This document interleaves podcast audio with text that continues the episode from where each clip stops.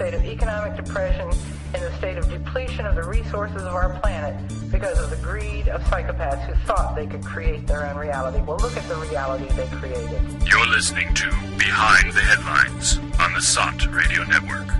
The world for people who think.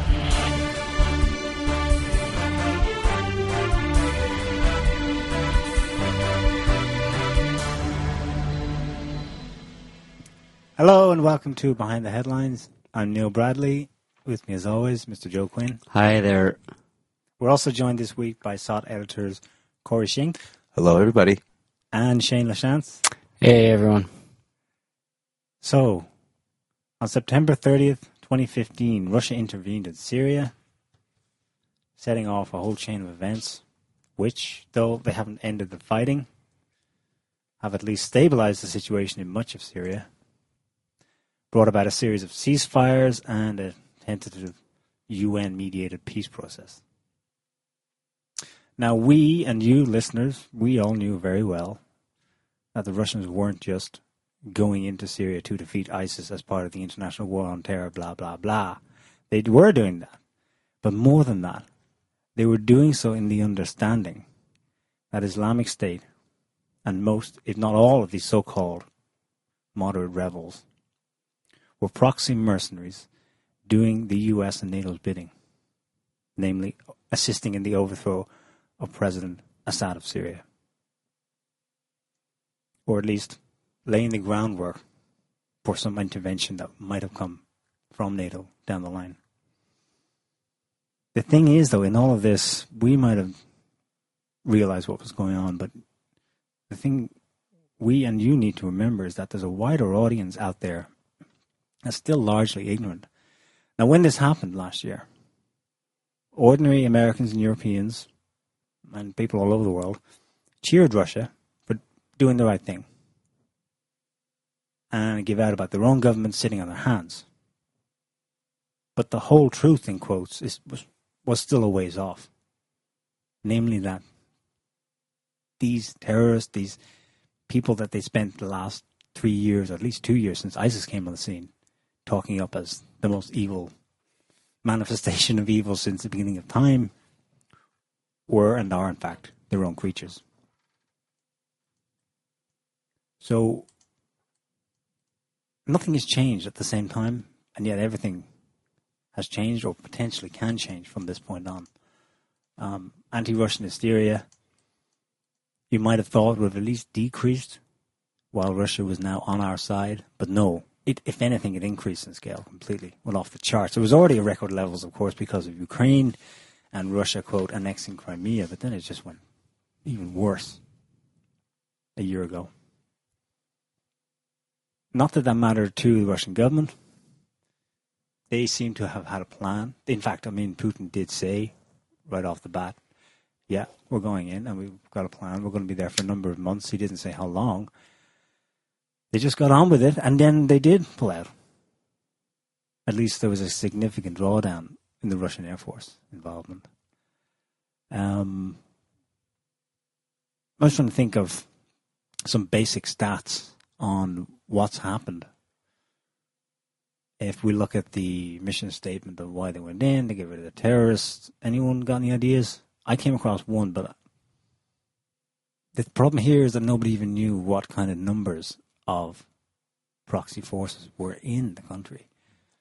Um, Russian deputy security chief in May this year announced that they'd killed 28,000 militants, he called them terrorists.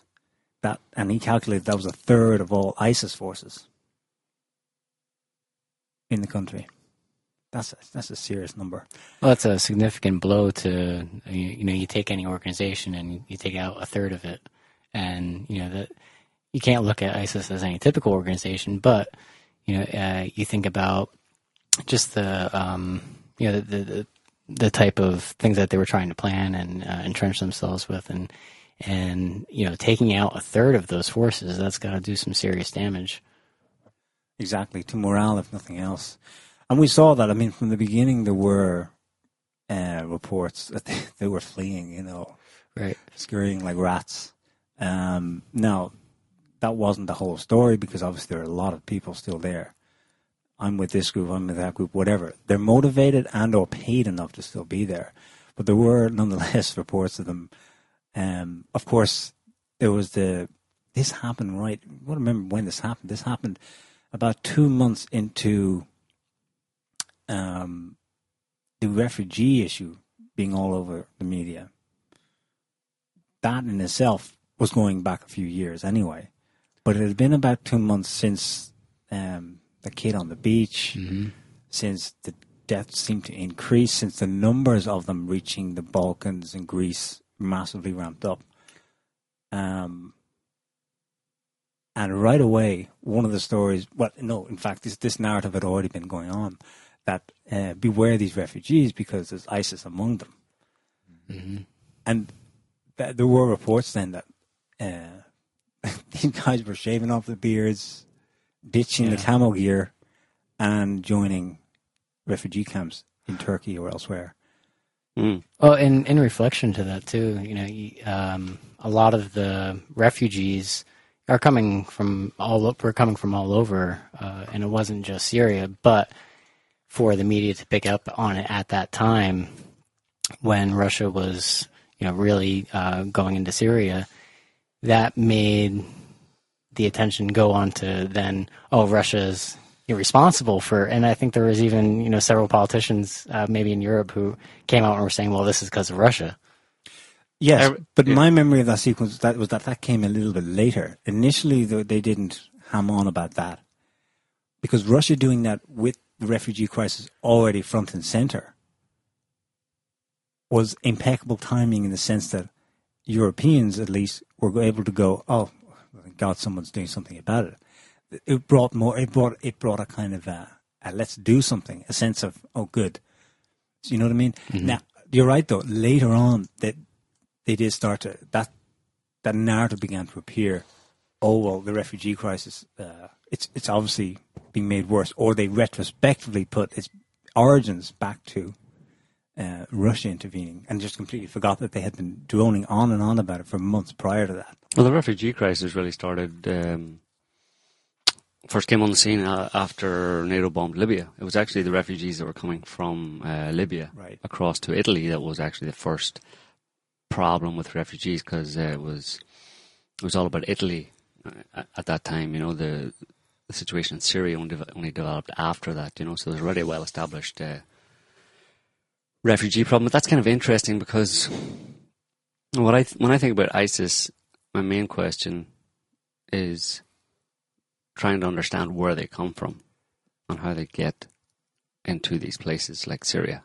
I mean, if that's one third of the ISIS forces in Syria, then and if, as we assume, as as we've been saying, ISIS is effectively a proxy army for Western powers.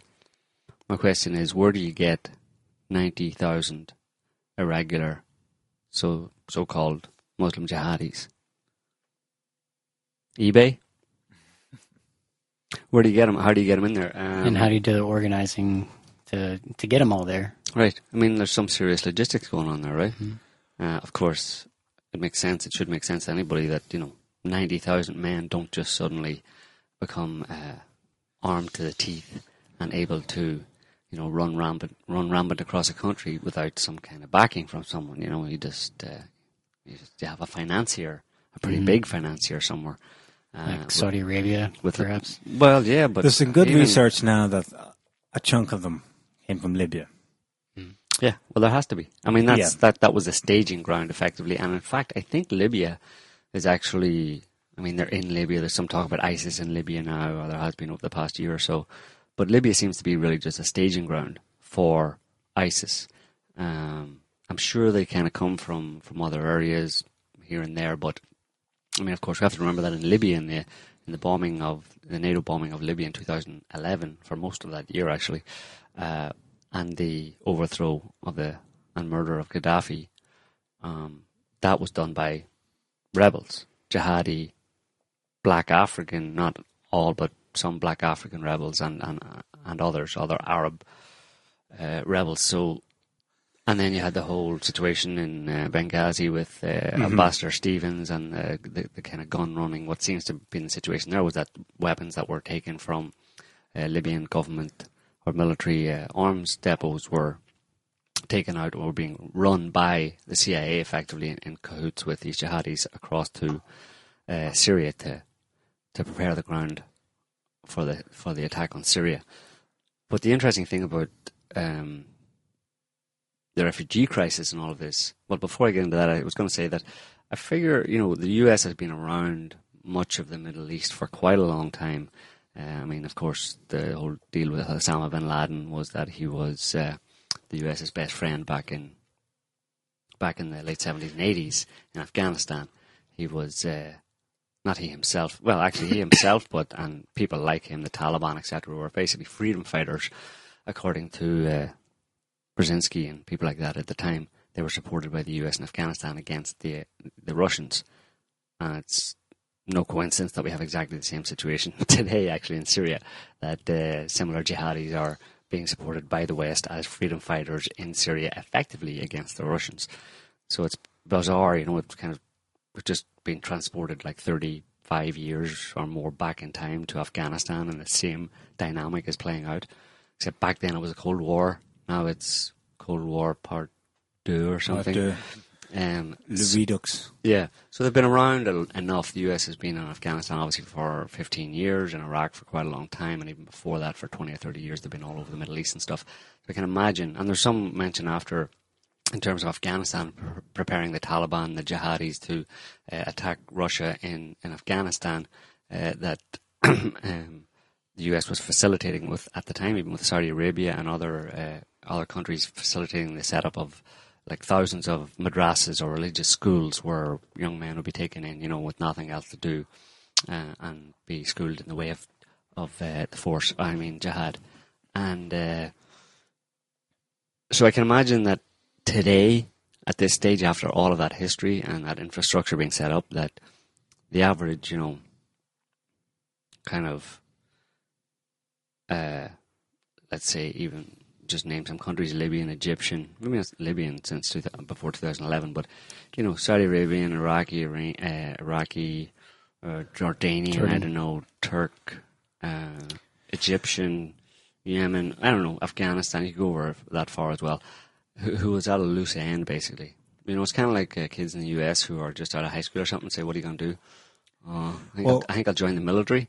Well, the option in, in the Middle East for the past 20 or 30 years for, for those kind of kids who had no other options other than join the military was, uh, I think I'll join jihad, or I'll think some aspect of that. I'll, I think I'll join that madrasa and go and have some jihad somewhere. You know, that basically there's this uh, infrastructure set up for, for quite a long time to, to produce these kind of jihadi fighters, um, or at least train them and then have them available and there's probably ramified networks that are dealing with these kind of people and you know people in key positions, organ- uh, running these schools, etc., and running the training camps who who who are you know in touch with Western intelligence basically, and Western intelligence agencies, particularly the CIA and MI MI6 and stuff, uh, decided quite a long time ago that this was going to be part of their uh, uh, asymmetric warfare or uh, fourth generational war, whatever whatever they call it, where basically you don't put your own army in there, you have a proxy army to to do the, do your bidding, you know. Um, and so the, the thing is about Libya is that as this refugee crisis started, yeah, and it was a genuine refugee crisis, but I'm pretty sure at that time there were also a bunch of refugees, quote unquote, fleeing from Libya, but they weren't going to Greece or they weren't going to uh, Italy. They were going slightly further east and ending up in Turkey on the coast, Mediterranean coast of Turkey. And then it was just a short trip down the kind of highway uh, in Turkey and into into Syria uh, and straight down on top of the uh, Aleppo or the Aleppo governorate, you know. And so this this is, I mean, this is a, as this is the kind of maybe jumping ahead a little bit, but the whole question of um, well, before I get let's let's follow. What, were- we talking about before I I go on too far here? What stage are we at? Uh, well, I was going to give a summary of the whole thing and where we're at today, and Mm. then we could go back and Well, yeah, okay, do that because Um, where we're at today kind of refers to what I'm gonna what what I, what I wanted to mention. Um, well, I was saying that the Russians got on with it. They had a plan. They executed it despite all the BS thrown at them about what they were doing. Um, and then they did what they said they were going to do. After six, mm, four- five months? months? they announced the drawdown. Um, they didn't say we're leaving and then pretend that they weren't. They said, well, no, we're staying, but it's going to be a significant drawdown. And they did. They withdrew the bulk of their fighter jets anyway, uh, although they left a lot of heavy heavy weaponry like this missile system, the S four hundred, to protect their base nominally, but it, it ends up protecting much of the airspace over Syria. Um, interestingly, that was announced on March fifteenth. March fifteenth is the Ides of March. Now, mm-hmm. if you look back at the pattern of the 2000s, that's the time typically when NATO likes to go to war. And I wondered always oh, if Putin announced that, chose that day as a kind of an extra fake sort of symbolic reference. Anyway, on the March 15th, they announced the drawdown. That was another first. A, a humanitarian intervention, A genuine which you one. could Yeah. actually call it that, and then saying, well, we're going to be there a number of months, and then we're leaving, and then actually doing it. So that was the first in itself. Um, since then, there have been a series of ceasefires. They've grown in length. Uh, They, they never really lasted, but there were at least truces. One day, let's just stop fighting for one day. That, well, success or not, 48 hours, two days, okay, 72 hours, let's just try. And it's, it's, that's, that's grown in, in, uh, in scale a bit until this most recent one, which was to be a week. And none of them ever succeeded from the point of view of two sides in good faith just saying, well, let's stop a second. Because it was only ever one side that stopped in good faith the Russian slash Syrian side. Uh, On every occasion, it's known, there's no, not even the Americans dispute this, on every occasion, the terrorists use the chance to regroup, rearm, reposition, and keep firing at everything, at civilians primarily. Um, Well, and I think it's uh, you know it's nice to point out that uh, the U.S. had dropped several thousand bombs on Syria, you know, in their quote unquote war against ISIS, but it never managed to actually even damage ISIS's oil infrastructure. But within those first few months, uh, Russia was in there and just laid waste to a huge amount of their oil infrastructure, which was a large part of the of their way to you know make a make their living. So they said. So they said. But someone else has pointed out that, you know, the oil price was tanking at that time. And these guys didn't look like they were running out of supplies. And so I think something, they had a kind of a, an underwritten insurance contract somewhere because the money kept coming in, the weapons kept coming in. I think, I think in retrospect, that was part of the narrative. You remember when ISIS blew up on the scene and it was like, oh, this is not only the world's biggest terrorist organization, it's the world's richest ever because they just went into a mm-hmm. bank in Mosul and stole 400 US, million US dollars, which we just left hanging there. And they've gone and taken it. And now they're like, oh my God, they're so big. W- Was that kind of like giving some ra- plausible reason yeah. for why they're Probably. Well, they had a number of different. What they said, uh, a number of rewar- uh, reports came out saying that they were making their money off kidnapping, you know, off hostage taking, off of their taxation, and all that. They did really try and establish this ISIS as being a separate sort of entity that it wasn't receiving massive amounts of money from, you know, the shady um, puppet masters there. Right. They wanted to distance uh, any involvement of giving arms to the rebels, which had already been long accepted and, you know, public knowledge at this point. They want to say, well, no, no, we're not giving arms to these guys. They're different. Absolutely. But uh, in the course of the US and the Western powers having to adjust their narrative about Syria since last year, whichever way they've turned, they have a situation now, a year later, where you've two totally divergent narratives on what's going on there, and never the twain shall meet because the, the, there's there's no way you can reconcile one with the other. The Russians, in a sense, have given the U.S. every opportunity to fold their BS narrative and to join in what the Russians say they're doing and are actually doing. But obviously, we've seen their answers to that. Extremely egregious answers recently by blowing up Syrian troops and probably hitting an aid convoy to blame it on Russia.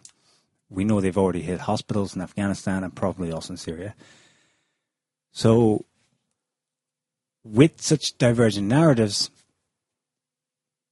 it seems we're at this point today what they think they well they don't even think about it. They just have to keep going with it, and the tension between the two sides is probably as tense as it'll ever be.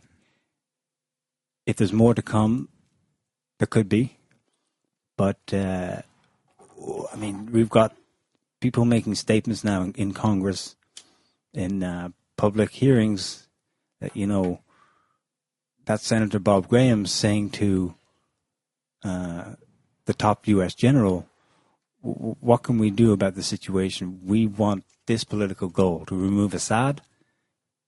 And the general's telling him, well, if that's the political goal, we're going to war with Russia Syria. And it's left hanging in the air like, okay, uh, and that's the that's that's the question we're going to try and answer today. How realistic is that scenario? Um, I know everyone's thinking about it. Some people are saying, yeah, it's going to happen. Is it really, though? Just uh, as a general point, though, among all the other changes that have happened as a result of Russian intervention, consider this that for the first four years, more or less, of this issue, of the Syrian conflict, in quotes, all that a Western audience certainly had to go on about what was happening there was what the media was telling them based on one particular source, the Syrian Observer for Human Rights, which is this mm-hmm. guy who we know was an informant, a criminal. He was in prison in Syria until he went to Britain, tapped up by British intelligence, who becomes a go-to guy, a, a, a primary source for the narrative about what's going on there and this is part of the splitting realities, if you like. Russia goes in and brings cameras with them. they they show you everything they're mm-hmm. doing. They say we bombed this site, and there's a video footage of it happening. We say these were the consequences, and then an RT journalist goes into the town that's been liberated and interviews the people and shows you what's going on. You can see it. It's interactive. It's real time. The West doesn't have that doesn't have that access, doesn't want that access, doesn't want to know. They're happy with this form former pizza guy in his apartment in Coventry informing the whole world about what's going on in Syria. Which is, yeah, basically the Western governments or Western intelligence agencies informing themselves or and then informing the media. Yeah. Uh, because these are obviously um, Western aligned uh, agencies that are there for specific propaganda purposes to to catapult the American or uh, the Western propaganda about Syria, and that's all it is. But of course, it's it's very it's it's a it's, it's effective because they're able to they have access to people's minds and people's ears basically via, via the media, and they tell them plausible truths uh, and avoid the actual facts of the situation. So people, um, especially the kind of more emotionally manipulative uh, news. That's what they really focus on. You know, bombing hospitals and bombing civilians and etc. etc. As if I mean, you hear journalists talk about this, and you know, there's a, BBC interview with uh, the Russian Foreign Minister Sergei Lavrov a few days ago, and the BBC journalist was just was just a joke. Like, I mean, I don't know how that guy ever got a job. You know, he, I suppose he got a job because he got a job to be to do what he's doing, which is present the Western Western propaganda to to on on everything and anything. But he's talking to Lavrov and he's saying, you know, but you're bombing children, you're bombing hospitals. We've seen the pictures and stuff. And it's like, where was he when the U.S. and the Brits were bombing Iraq? He was he wasn't uh, he wasn't he wasn't uh, interviewing the British foreign minister, accusing him of bombing hospitals, which they did in Iraq, and bombing civilians, which they did en masse in Iraq. He wasn't interviewing the uh, the then uh, Secretary of State Colin Powell or whoever came after him, um, Hillary Clinton. so it's just it's you know the the one sidedness of it is so and the hypocrisy of it is just you know it's galling. I mean, how anybody with just you know half a brain cell or a few brain cells rubbed together could actually stomach that kind of stuff is, is beyond me. You know, but some the- people want the the the nice uh, the nice easy comfortable uh, story that uh, maintains the Western image of Yeah. being freedom and democracy. Of yeah, Givers. being the country that goes and spreads that freedom and rescues the people. You know, that's what they want to know. Is when they watch the news that they, that we went in and we rescued Libya from that evil Gaddafi, and that's the narrative that will stick. You know, and they'll just try and anchor that in. And It's like a child's fairy story, Yeah. you know, that they're telling these people, these adults listening, listening to the evening news are like children because they're being told a fairy story that that's like uh, the good guys and the bad guys, you know, the goodies, and we are the good guys, and those bad guys out there come and get us, and yeah, and then the bad, and then the good guys like us, we win, and we get the bad guys, and people are like, oh, that's so nice, I love that. And it's like, don't you realize you tell those stories to your child to make them feel good, and because you want to kind of protect them from the realities of the world. That reality is much more complex, and there aren't really good guys and bad guys in that sense. You know, it's particularly in position people in position of power, you know, around the world. So, I mean, do- would parents, you know, adults in the West listening to that who have children, not kind of feel a little bit of they no pride effectively not uh, in their own supposed adulthood that they're listening to what is obviously a child's fairy story sold to them, all the good stuff and none of the bad stuff. I mean, the world isn't like that. You know, you got to grow up and face the world as it is. You don't, you can't just, you can't live your whole life uh, thinking in terms of, you know, the boogeyman, the bad man, Saddam Hussein has come to get you, but don't worry because we're the good guys and we're going to get him 1st and then we're going to win and we're all going to stand outside the White House and, you know, shout USA five five million times. That's a really accurate description of U.S. media, actually. And uh, you know, I remember when, and that that's when the media actually goes in and and talks about this stuff. A lot of times, you know, there's no coverage at all. And I remember right after uh, the Russian invasion, there was like a complete media blackout for maybe the first three days to a week. You couldn't find anything, Didn't nothing. Didn't know what to say. Yeah. They were shocked. Yeah, Yeah. they, there wasn't any of the supporting Yeah. narrative, and yeah, they had to go into high right. the- gear. right. The fact that that, uh, that that happened, you had this kind of like just silence, you know, Mm-hmm. stunned silence type thing is is evidence uh, that in government circles in the West that they were equally shocked that they didn't know what to say because usually they'd have a narrative.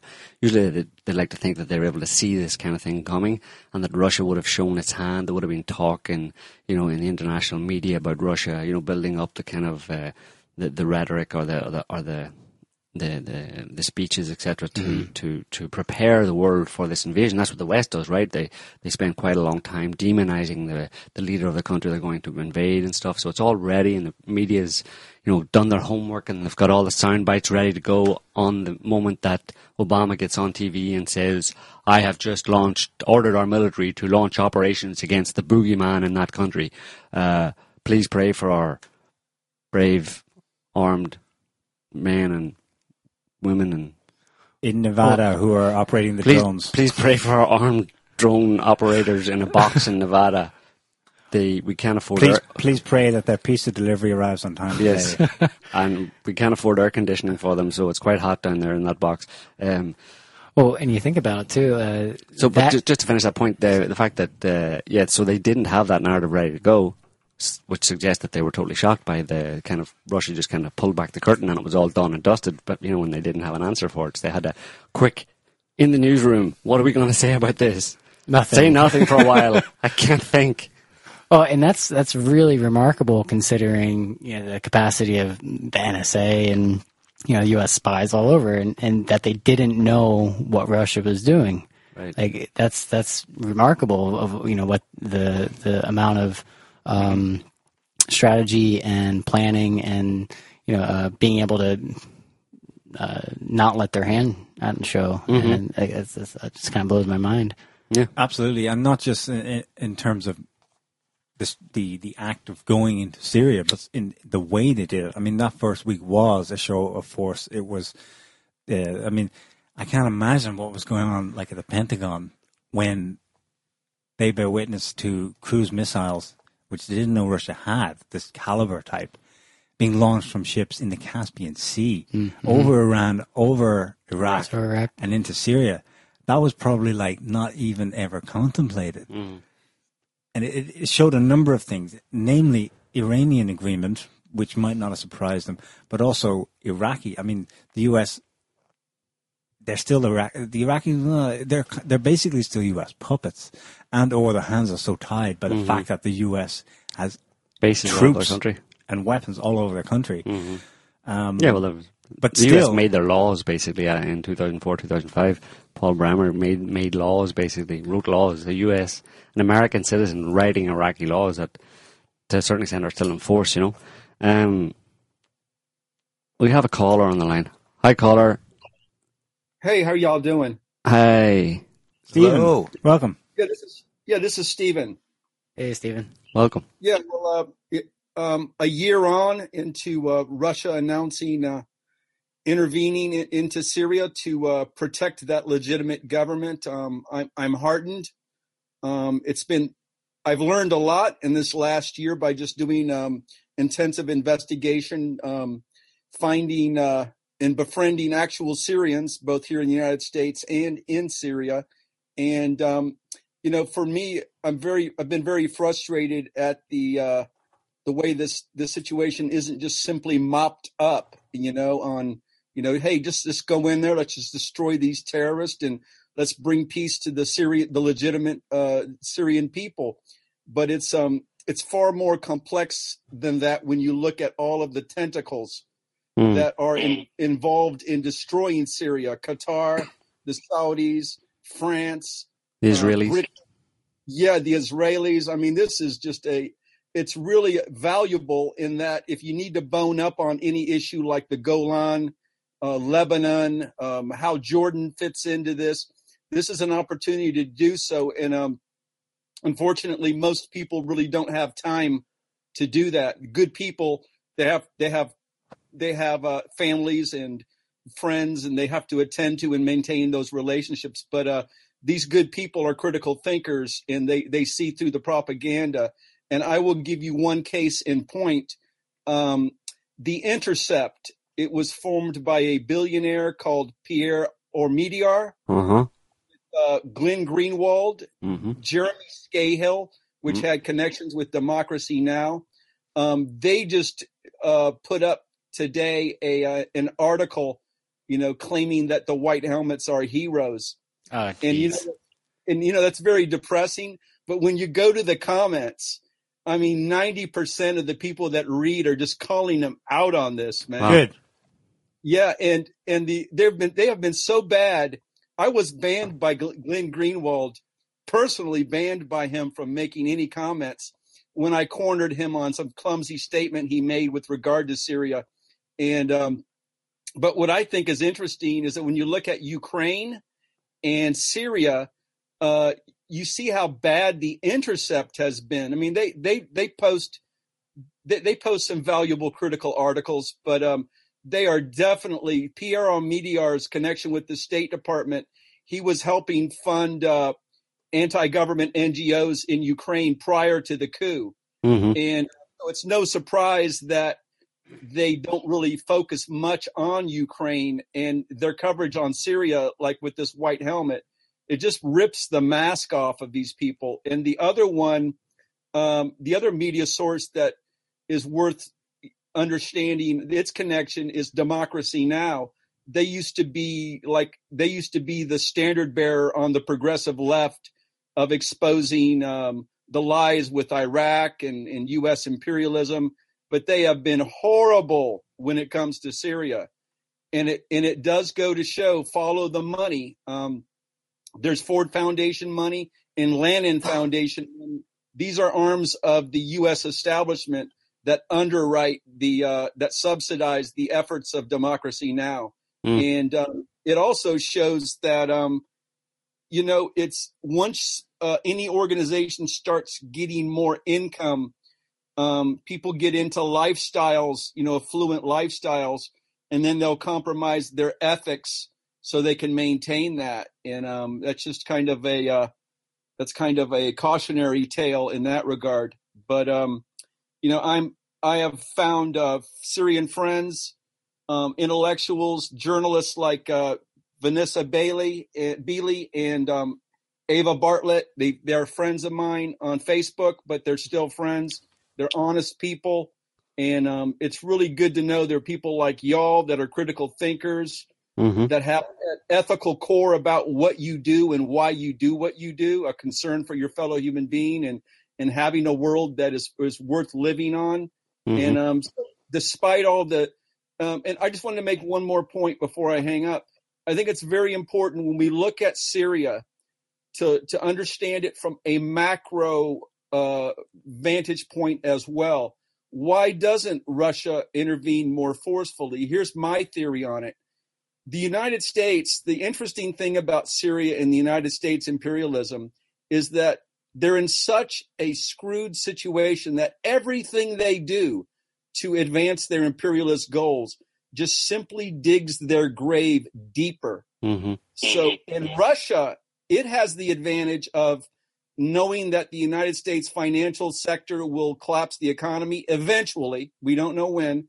And and also understanding that the United States is in a horrible pathological dynamic with its Syria efforts that Russia doesn't need to try to like speed this up.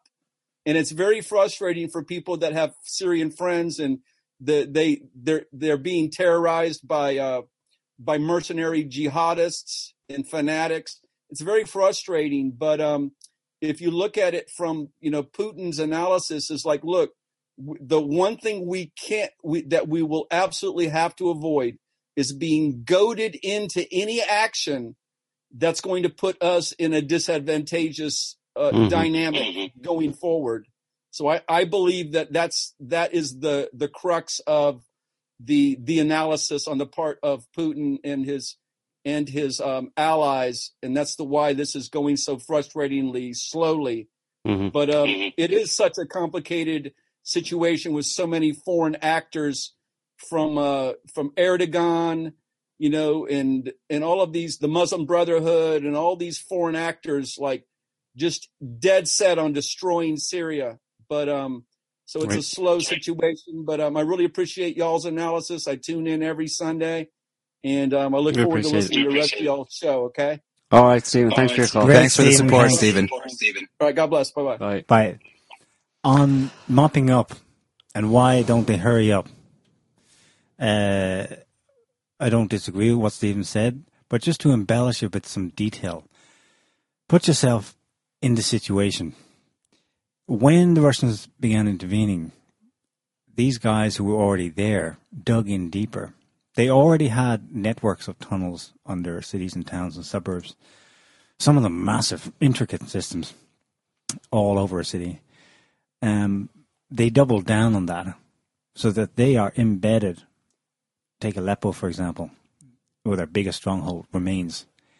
They're in there holding the population hostage. Well, the Now, you're saying mop up. U- uh, what you're saying is hurry up and blow the hell out of everyone else who's kill all being the, held hostage. kill all them. the civilians, so we It's can make you look bad. Exactly. That, but that's exactly a part the of the strategy. Yeah. The US, the US, John Kerry and, and, and different people in the US have actually been exposing their own strategy against Russia. And have to remember here that the the fight, the, the war in Syria right now is a war between the US and Russia.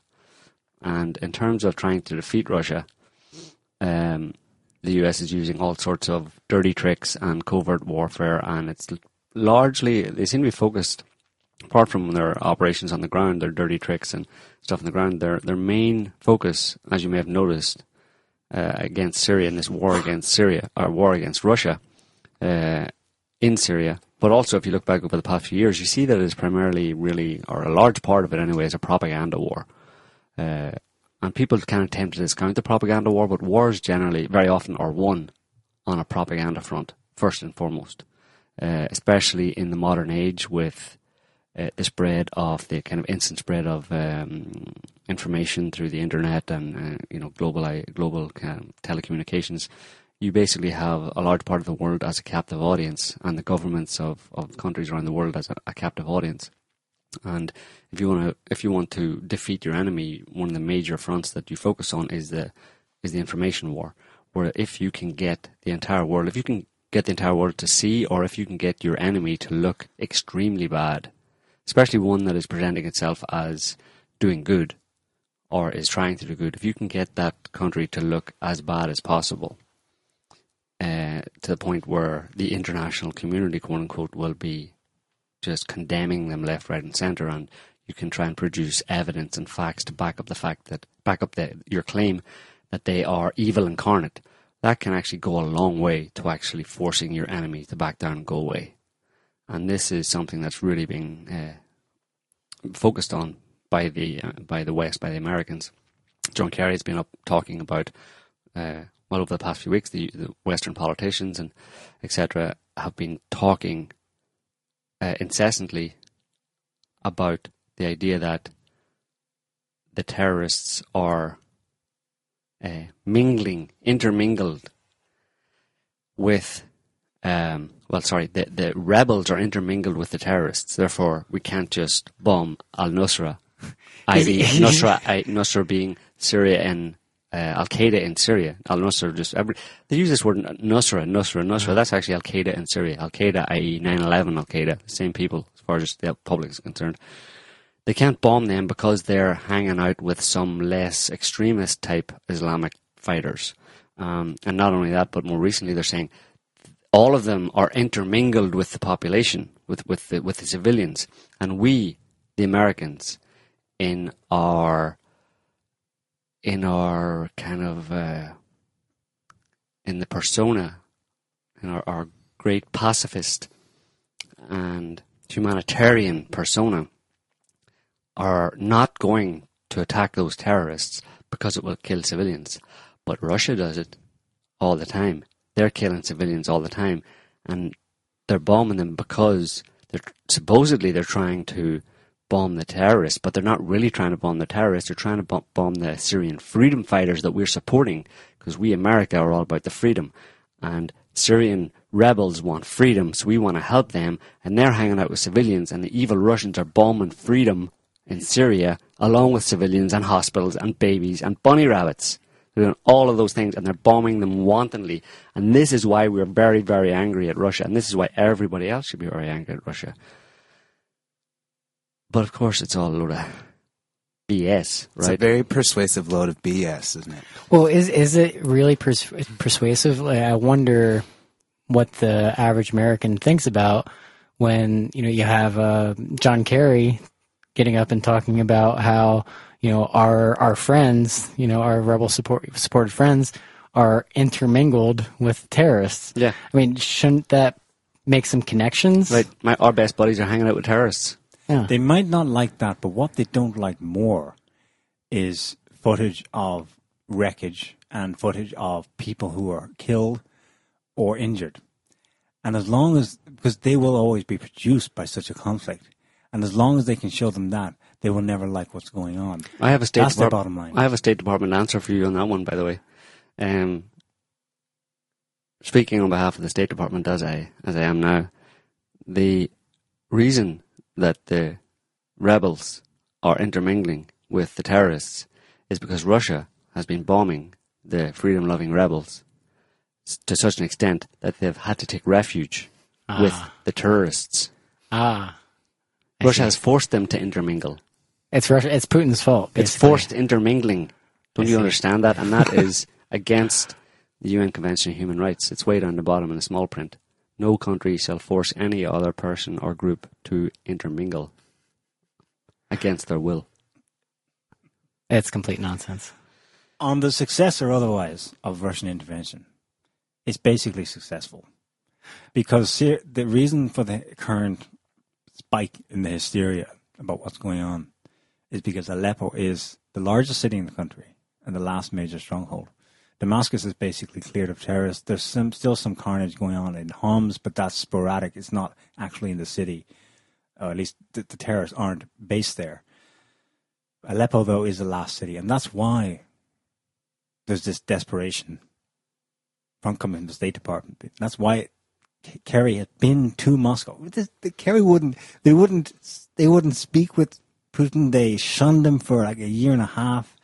You know, made it made this thing about him being shunned at the G20 in Australia and all this other nonsense. And this year, Kerry has gone there at least four times. Hmm.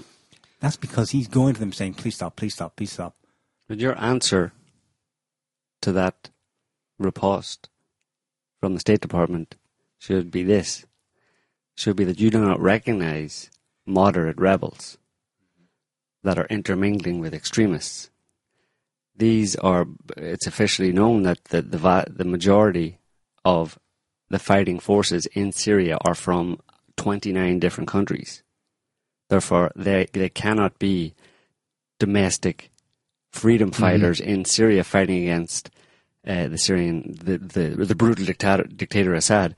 Uh, and secondly, the idea that they are, they keep calling them moderate rebels. These people are attempting to overthrow the legitimate government of their country. That is not a moderate thing to do. Never has been a moderate thing to do. Uh, any country in the West, imagine the scenario that, I don't know, let's use some topical ones. Black Lives Matter, or you could have maybe the Nation of Islam, or the Ku, Klux Klan, even. Uh, I don't know. There's probably lots more distinct groups in the U.S. that tend to be kind of, you know, a bit disgruntled or have a history of being of separating themselves, and some of them even, you know, being armed to some extent. Imagine in America, some distinct group like that uh, organized themselves en masse and took up arms and started to wage a, a war against the American government to overthrow it. Would you, would the American government call them moderate rebels? What would the American government do to such a group in the US?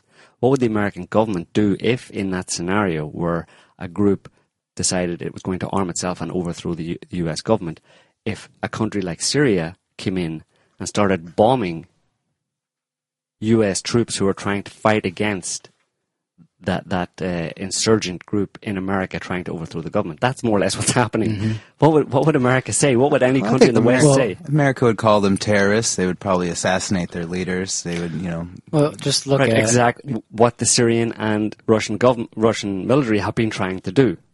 What the Syrian government is fully entitled to do against, like any other government in any country is entitled to do against any group that rises up with weapons to overthrow the government. It has full entitlement to put them down. But America steps in and says you can't do that.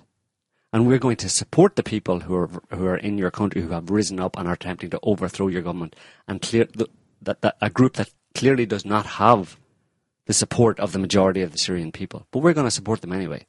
Let's just turn put the shoe on the other foot and imagine it's happening in America.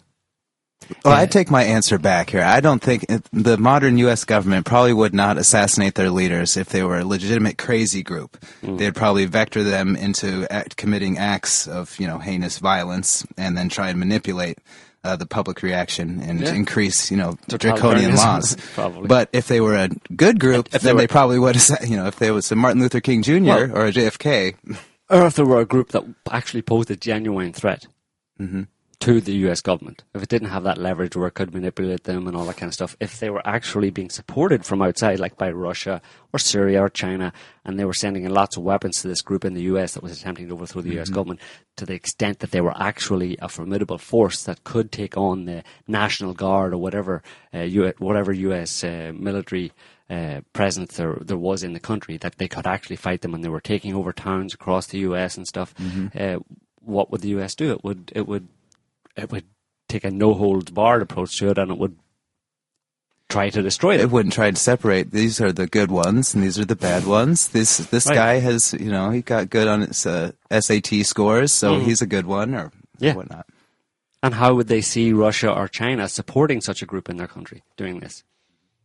They wouldn't. They wouldn't think too well of them. How would the inter- international community see Russia or China doing such a thing? Well, they would. They would think this is terrible. The American government's fighting for its life, and Russia is supporting a bunch of uh, rebels inside America trying to overthrow American democracy. This is horrible. How can Russia do such a thing? So that's just a turning it on the other foot. But that apparently is not what the West is saying uh, about what the U.S. is doing exact doing exactly that in Syria. And it goes back to you know, what we were talking about earlier with media, you know, that just the extensive control and, you know, dominance of, you know, whatever the State Department puts out, you know, that's, that's the word of, of God. Mm-hmm. Yeah. So it's absolutely ridiculous, as we say every week. But you know, um, Erdogan, what's he up to? He was on first there in the in the whole uh, year long. Um, he played a played a significant role in the in, in Russia's year in Syria. Mm-hmm. He shot down a Russian plane. Uh, he did. Well, just before that, in August, a month before, he began a serious crackdown against Kurds in southeast of Turkey. Um, the Russians intervene in Syria. He supposedly shoots down a plane in November, about six weeks in. And what did he? Yes, a month later, then December, he sends another force. Well, he another Turkish national military force is sent into northern Iraq.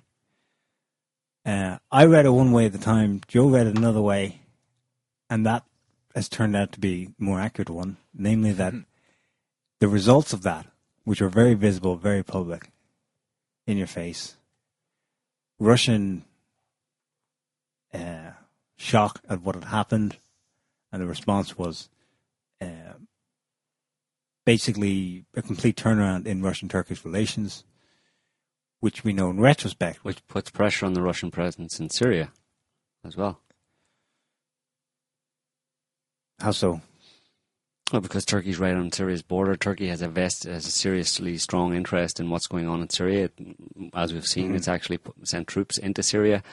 Whose side are they on? Who are they fighting for? Are they fighting with the Americans? Are they pro overthrow Assad, or are they trying to help? Or are they more aligned with what Russia's trying to do?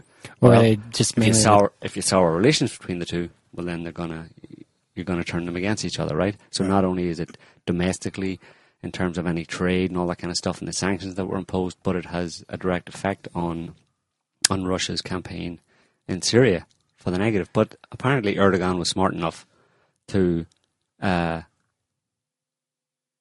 to not take that bait effectively. He had to put a show on. He had he had national pride and all that kind of stuff. But eventually he he apologized. And of course, during this whole period as well, you had all of the information coming out about Erdogan and his son uh, facilitating the movement of ISIS jihadi oil back and forth. Not just oil, but jihadis coming in through this little corridor in uh, northwestern uh, Syria, there on the Syrian-Turkish border. Uh, there's a stretch there of about 100 kilometers or something between Jarablus and uh, another another town. This was where supposedly a lot of ISIS, you know, were being ISIS members were back and forward between Turkey and Syria, and of course, just below that is down into that's Aleppo governorate. Effectively, it's right down on top of Aleppo. But then, And, and throughout this time, Erdogan was Assad must go, totally in line with Washington's line. yeah. But then, for some reason, someone tried to overthrow Erdogan. Now we're coming to this year. Just before that, Erdogan drops this. There's the, the first noises from from uh, from Ankara that uh, they would consider Yeah, allowing that Assad could stay. for a while transition. They were they were we were coming away from the hardline approach, and as we've talked about in previous shows, uh, it's no it's not strange. I mean, we you had the you had the coup uh, in July.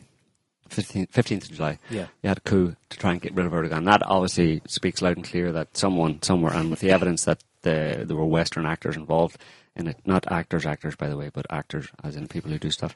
Um, there were Western people involved in doing stuff as part of the coup. I'm not going to say actors ever again. um, they, um, they that suggests that what the way the wind was blowing in Turkey in terms of what Erdogan was thinking and doing in his approach to Syria was not to the liking of Western powers, so they tried to get rid of him, and that just sealed the deal. Uh, Erdogan was is now probably was already very distrustful towards the West because of the EU and all that kind of stuff. Them not being allowed, you know, them being given the runaround on the EU and stuff, and uh, so it seems that he's pretty much uh,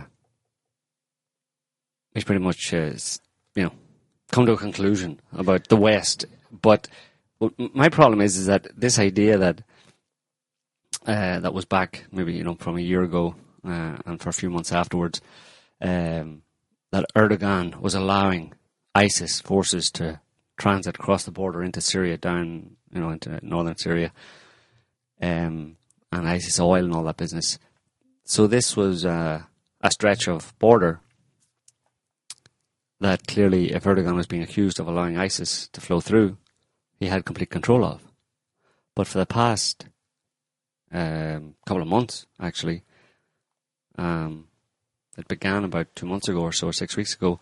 Uh, Erdogan himself is very vocal about it and very giving the updates on it. Launched a military operation called Euphrates Shield to secure that very part of the border that supposedly he was using to allow ISIS in and out of. But now he wants to secure it and you know, officially to rid it of terrorists. A 5,000 square kilometer area inside Syria on the Turkish border to rid it of terrorists, and also it's obvious that he wants to uh, deal with the the threat of a of the Kurdish uh, kind of Kurds have been moving across. He wants to push them back to the other side of the Euphrates, back to kind of back to the area of actual Kurdistan to stop the expansion of Kurds, because the Kurds are basically over in. If you look at a map, they're over in um, eastern eastern Turkey, southeastern Turkey, and northern Iraq and Iran, and in the east uh, eastern uh, Syria. So he wants to kind of push them back over there where they are to stop them spreading across. And of course, the US has been supporting the Kurds in fighting ISIS, but apparently also in spreading across northern Syria. And uh, the Turkish government didn't like this at all. Uh, so they're doing a, a two-track kind of thing now. They're basically control securing this area that previously was being used to funnel um, jihadis supposedly in and out of Turkey. So that suggests to me that beforehand he wasn't really either he had a serious change of, of heart or he wasn't really in control of uh, internal movements within Turkey, for example, of like the whatever control you'd need to know uh, or to allow or stop the, the the movement of jihadis through the Turkish border into Syria. And of course, it's not strange that that idea that a sitting government or president of a country wouldn't necessarily have complete control of the intel services or the military, etc., is um, is not strange. Uh, and it seems that was it, it that was the case in Turkey because it was the military that tried to overthrow him in a coup officially. Uh, so he didn't have control of. Certainly there was dissent against Erdogan. So who was really doing the, the, the ISIS oil and uh, movement of, of jihadis uh, in Turkey, uh, into Syria at that time? If, as we understand now because of the coup, Erdogan certainly wasn't in control, in control of everything that was happening.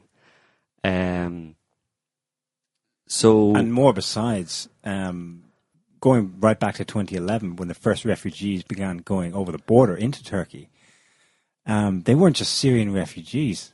We now know in retrospect that there was a kind of an ingathering of refugees from all over the place into Turkey. There were Afghanis ending up in some some pretty nice, some not, but some very uh, well built, massive complexes in So southern, southeastern Kurdish So getting Turkey. Back to what I was saying uh, near the beginning of the show, it seems to me that while the refugee crisis is real,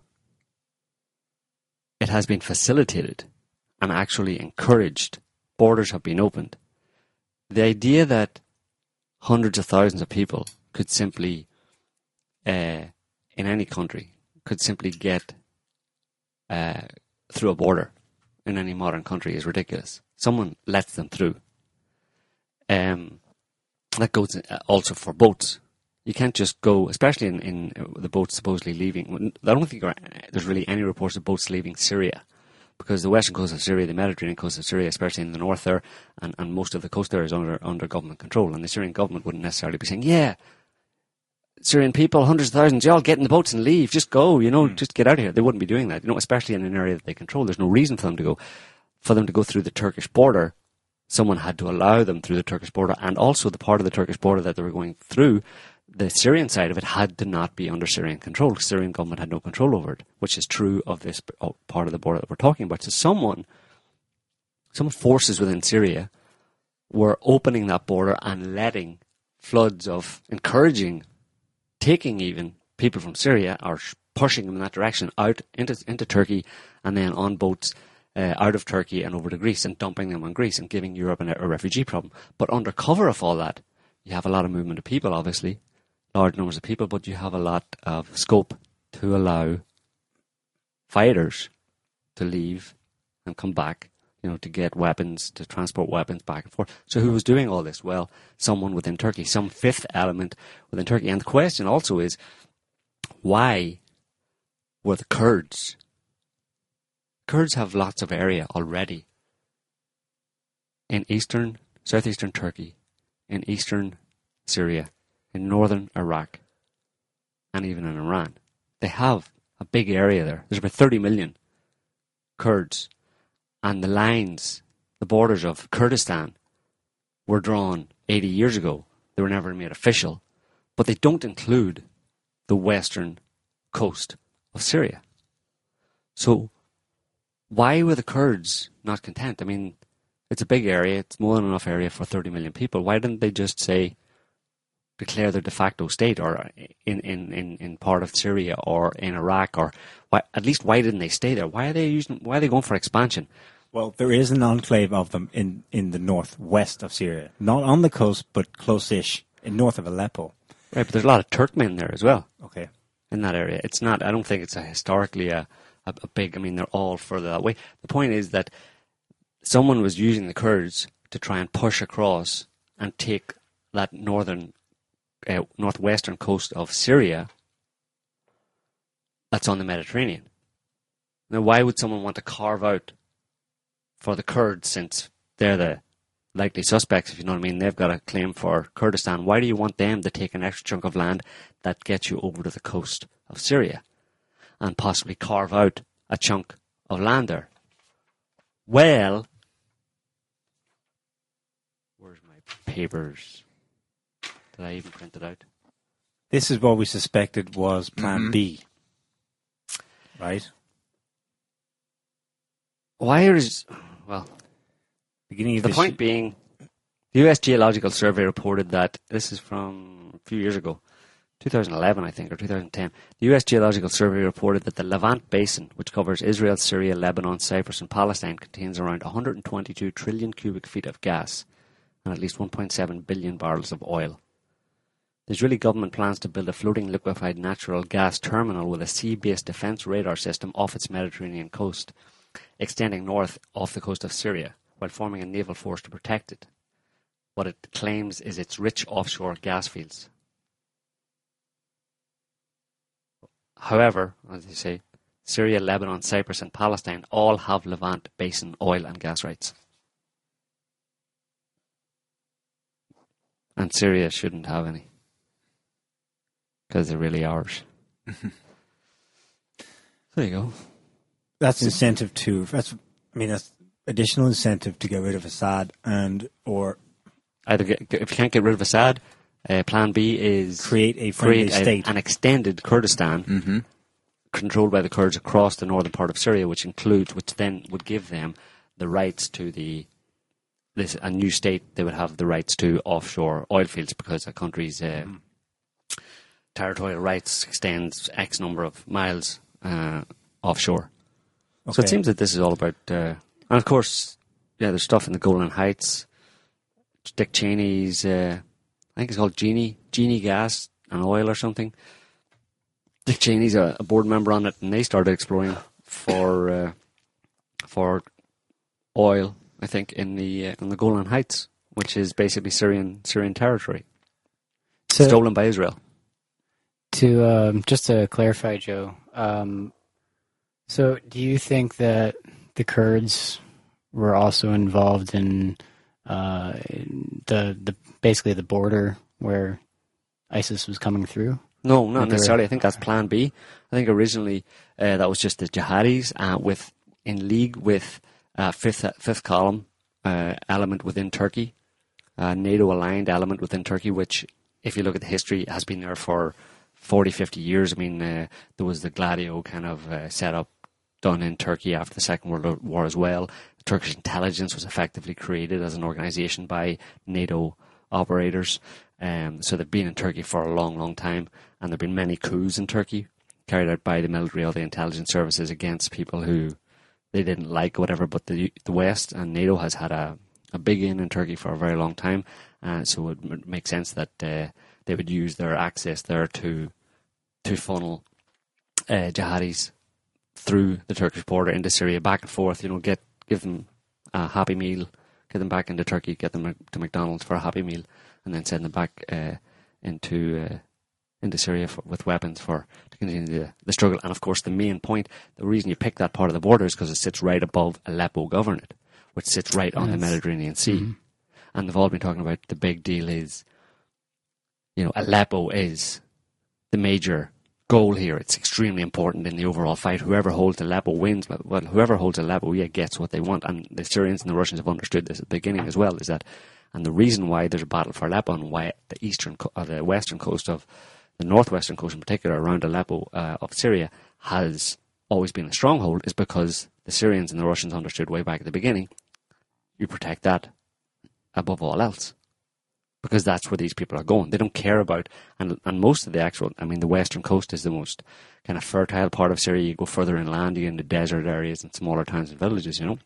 So the whole west, western half or western third or quarter even of Syria is the really important place, and that's where most of the Syrian army stayed and uh, and protected, and that's why it's being fought over because that's where they want, that's what they want to get. They don't want the desert to the east. So, once you retake and recapture and fortify that, that main block there of Aleppo, then you've completely eliminated the geopolitical, geostrategic interest that is, you know, the reason to invade and to destroy and to Well, it's not going to stop them though. Exactly. They keep going. You haven't eliminated the reason. You've just made them really angry, mm-hmm. and they're going to start sending their jihadis in to mingle, intermingle with the population, and say, mm-hmm. "Come on, Russia, bomb us now. We're hanging out with babies and women and stuff. You're going to bomb mm-hmm. us now. You're going to look really bad." I just read today that um, Kurdish fighters in that northwestern enclave, small though it is, fought with the Syrian army yesterday to attack not the FSA, but I guess Al Nusra. I'm not sure who exactly, but so it, it's it's it's it's complicated there, or, or rather, it's not so much it's complicated, but any one of these groups from month to month th- their emphasis on what on who they're attacking and their reasons for doing it can shift.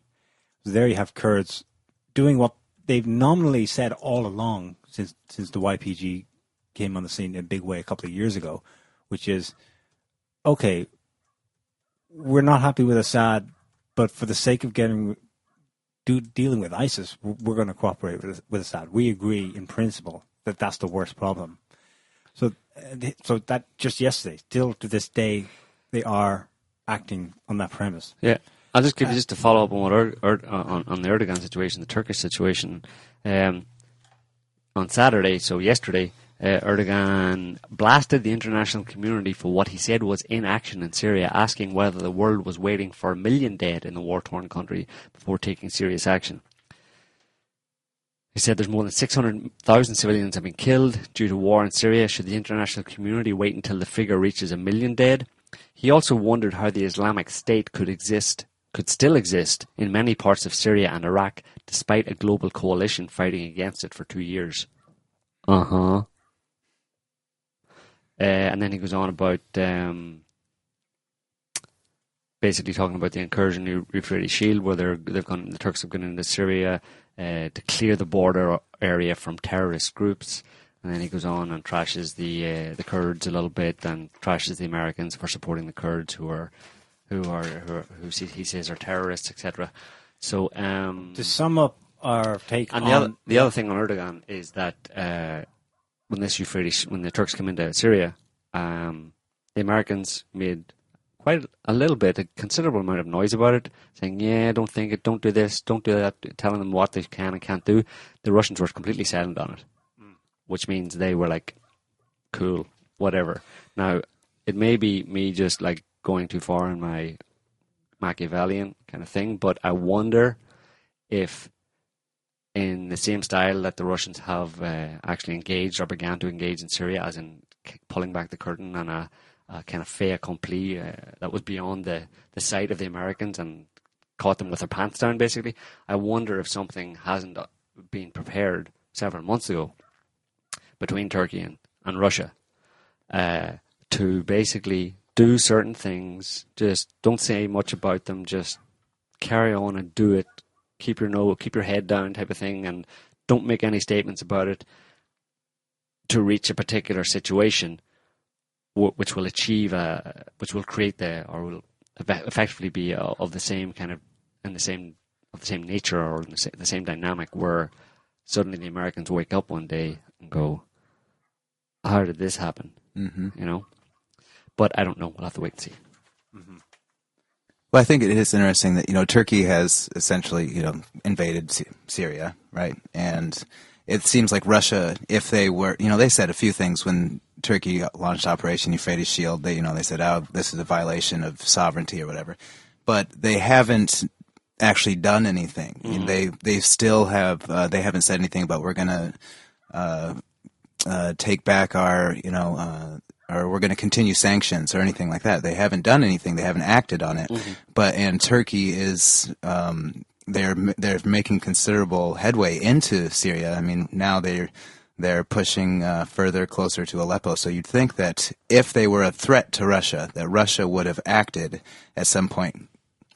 Yeah, absolutely. Um, So, as far as we're concerned at this point, Turkey is participating in the Russian plan to counter whatever the U.S. wants yes, in Syria. Okay, but has to do it on the lowdown. okay, and that's more that more or less done. It's it's positioned itself between Kurds in the east and the Kurds in the west. Mhm. Secure that border, basically, That's that now was being fact- used Yeah, by a fifth, fifth element, because that's only that that that border area is Syria's only international border area. Uh, or sorry, not Syria's, but ISIS's only international border area they can actually go anywhere with. You know what I mean? Uh, unless they want to get in boats, but they can't go anywhere else. You know what I mean? Okay. Um, and that is more or less the plan B, as we saw. Because plan B, remember, plan B is something that you, the John Kerry was talking about at the beginning of this year. Um, plan B, they never specified what plan B was, but uh, we have an idea now that it was to create facts on the ground, to have some kind of a Kurdish statelet, such that when the inevitable peace process, political process, re, re, gets back on the ground, as it sort of did this year, um, that would be something that would be a fait accompli. But there's one other thing. Um, Lavrov, when he spoke to the BBC a couple of days ago, yeah, it was a terrible interview, but he still got a few things in. W- One thing he said was, "We have reason to believe that from the very beginning, the plan was to spare Al Nusra and to keep it for Plan B."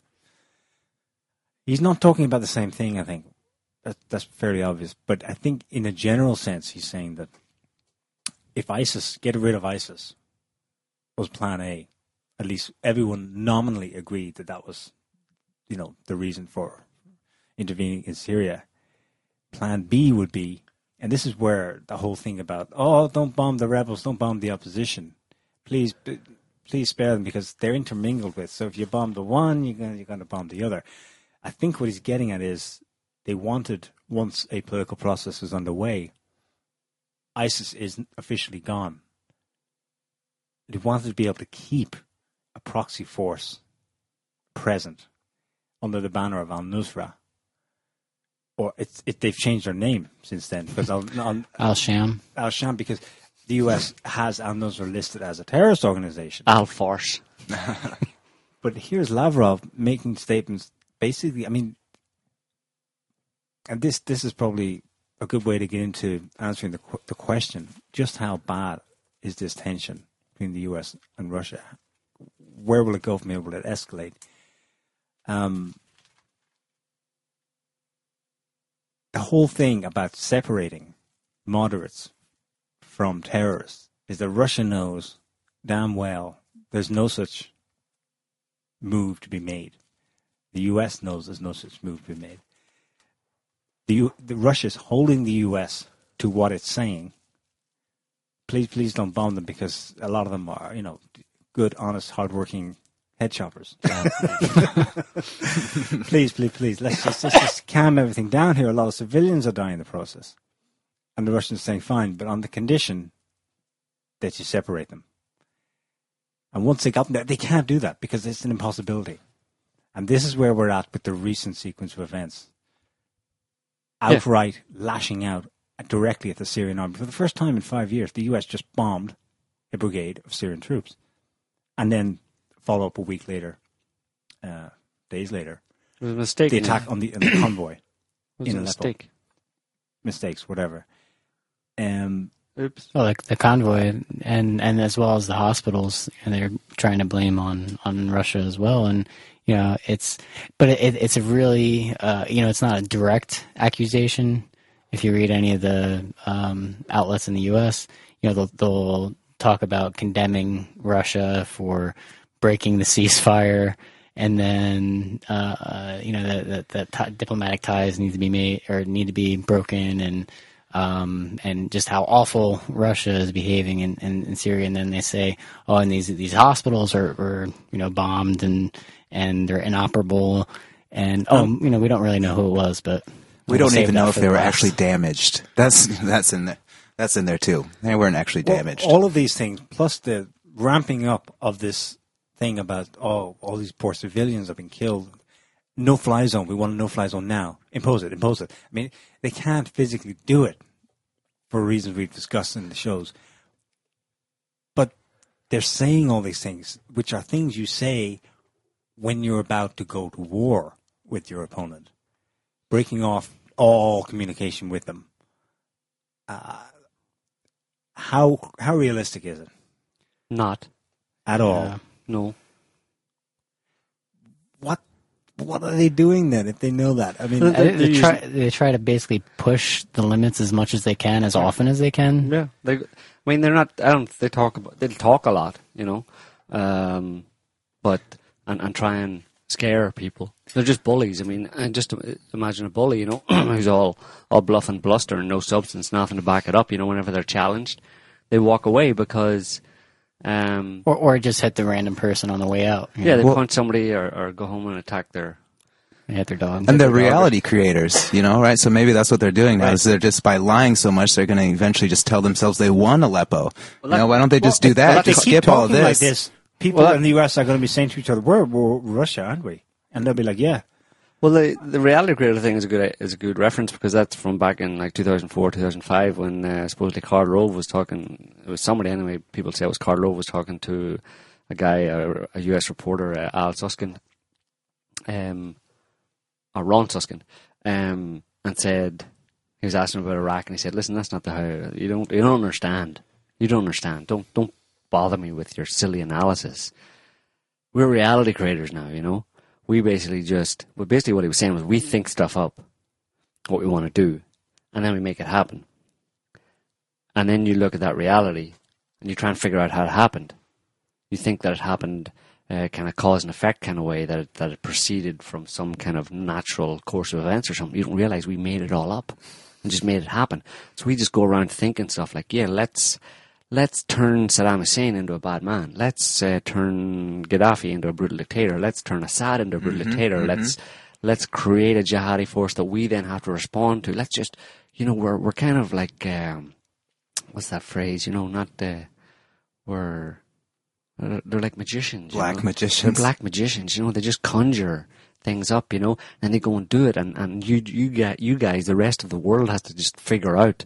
But you can't figure it out because we have created reality for you, uh, and you think it, it proceeded out of some natural natural cause and effect or something. But you don't realize that we just made it up. I.e., we just bullshitted everybody and told them it was real. They believed it, therefore it became real. Um, but the thing is, now these same reality creators are that's still the mindset of the of the imperialists in, in America.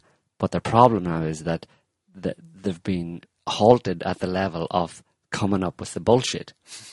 They can't, they're having a problem actually making it a reality, but creating that fact on the ground. Well, as long Uh, as and sorry. and so they so that's what you're seeing when you see Western politicians say all this stuff. They're just saying what they think should happen. This is what the reality is, and then they point to it and go, "Wh- "Where did my reality go?" They're like, point their finger or their magic wand and go, Kazam! Reality created. And it doesn't happen. And they're like, Pow! say it again. Go to the UN and do it. Pow! It do- Why isn't this thing working anymore? You know, and they're a bit frustrated and then they get more and more hysterical in their statements. They start to look like a bunch of nutcases. They Here- start to say stuff that's more and more unrealistic, irrational, because they can't actually follow through as they have done traditionally by creating the reality on the ground. It's it'll be interesting to see you know how that does spill over because right now you know we- we're seeing it mostly in uh, you know in the political sphere. So you know at the UN and you know with uh, press briefings and, and, and so on. But in in the media, it's it's still you know you just get the Syrian Observatory for Human Rights or the White Helmets to you know post a fake picture of the damage that you know is actually done by the United States and you know, and, and then yeah, that's on the news. That's that's the reality. There you go. It's real, but it's not. They've used all their juju. Yeah. Well, t- t- on speaking about these uh, press conferences, the the State Department ones. I mean, in the last week, the, that mm-hmm. idiot Kirby mm-hmm. has has uh, you know Russians might want to consider the next steps, or more Russian planes will be shot down, more Russian soldiers will be going home with body bags, Russian and cities. Russian cities, Russian will be cities, yes. I mean, he just ad- he basically the idiot just admitted that that Russian jet that was shot down last November Yeah. was not mm-hmm. Turkey. That was us. winking and a nudge. Um, okay, but short of any direct Hot war. hot war between the two who are actually at war already in Syria, what happens next? Let, they're, they're reality creators. They're also psychopathic enough. What if they just said, you know what? What would Russia really do if we just imposed a no-fly zone, sent in maybe 10,000 troops initially, and launched a shitload of airstrikes? What? Hmm. Let's see. What would Russia do? Yeah, well, that's a good question, you know. Um, but the logistics of actually doing that uh, right now are, I think, are, are are a problem. I mean, they have bases all around the place. Sure, they could start flying sorties and bombing the uh, the Syrian army, but um, I think at this stage, after, I mean, it's one year since Russia was in, in Syria, but I think before that, obviously Russia was preparing the ground uh, in advance to, to be able to pull back the curtain in that way and have it all ready ready to go. Um, so I would say that the Russians are smart enough that they have contingencies, uh, have have made a, or have planned contingencies for for for uh, or planned responses to that contingency, and I would imagine that there are plenty of not necessarily S three hundreds or S four hundreds, there- are to protect the Russian air force. But i I'd say that the the Syrian army is pretty well equipped uh, at this point, because you don't need them all across the country. Because planes are you just need them in a few strategic places that um, are like around Damascus, around Aleppo. Uh, you just need some pretty decent quality anti-aircraft missiles, uh, and the first American plane that flies across as part of an official we're at war with Syria now, what goes down? And then another one goes down, and then another one goes down. And this is like a real problem for the reality creators as well. But but this you see this is their they would announce a war against Syria. We're we're at war with Syria against Syrian military. Well then the Syrian military is at war with them. And Russia's just there like, hey, listen guys, this isn't going well for anybody. You know what I mean? Because this is a problem for reality creators. Because pretty much America likes turkey shoots. All they ever engage in is turkey shoots. They they invade and bomb countries that can't defend themselves, that have no ability to shoot down any planes. I'm pretty sure, I would assume, let's say at least, that Syria has a capacity to defend itself against uh, a NATO bombing campaign. Corey, shoot. Well, I was just, that reminds me of another fairly big development. It wasn't huge, it was kind of in the background, uh, on a low burner. Uh, for the past year was how the um, the media, especially like RT and alternative media, uh, began comparing Russian versus U.S. equipment, and the U.S. Um, a number of stories would come out about just the absolute, dis, you know, just disgrace that is the U.S. Uh, you know, the the products of the U.S. Uh, industrial military industrial complex. Um, there was like the the U.S. lost that that big tank competition in uh, Europe, I believe. It was some big NATO tank competition, and they just they were just smoked. They they didn't even place. And not too long ago, an F thirty five um, just exploded, just caught on fire in the U.S. You know, they. Um, you know, I don't know how much of it is uh, you know, it's actually an objective assessment of what the U.S. Army, Air Force, and everything is capable of. But that was one thing that really that Russia really seemed to do that um, was just completely outclassed the U.S. Air Force, military, every. I wouldn't say completely outclassed. Let's let's let's keep it real in that the U.S. has phenomenal firepower at its disposal. Um, I hear what you're saying, but uh, I don't think we can we can test that. You know, it's it's Russia definitely something to consider. That's that. that's more like a long term thing to keep in mind. The standards are going down.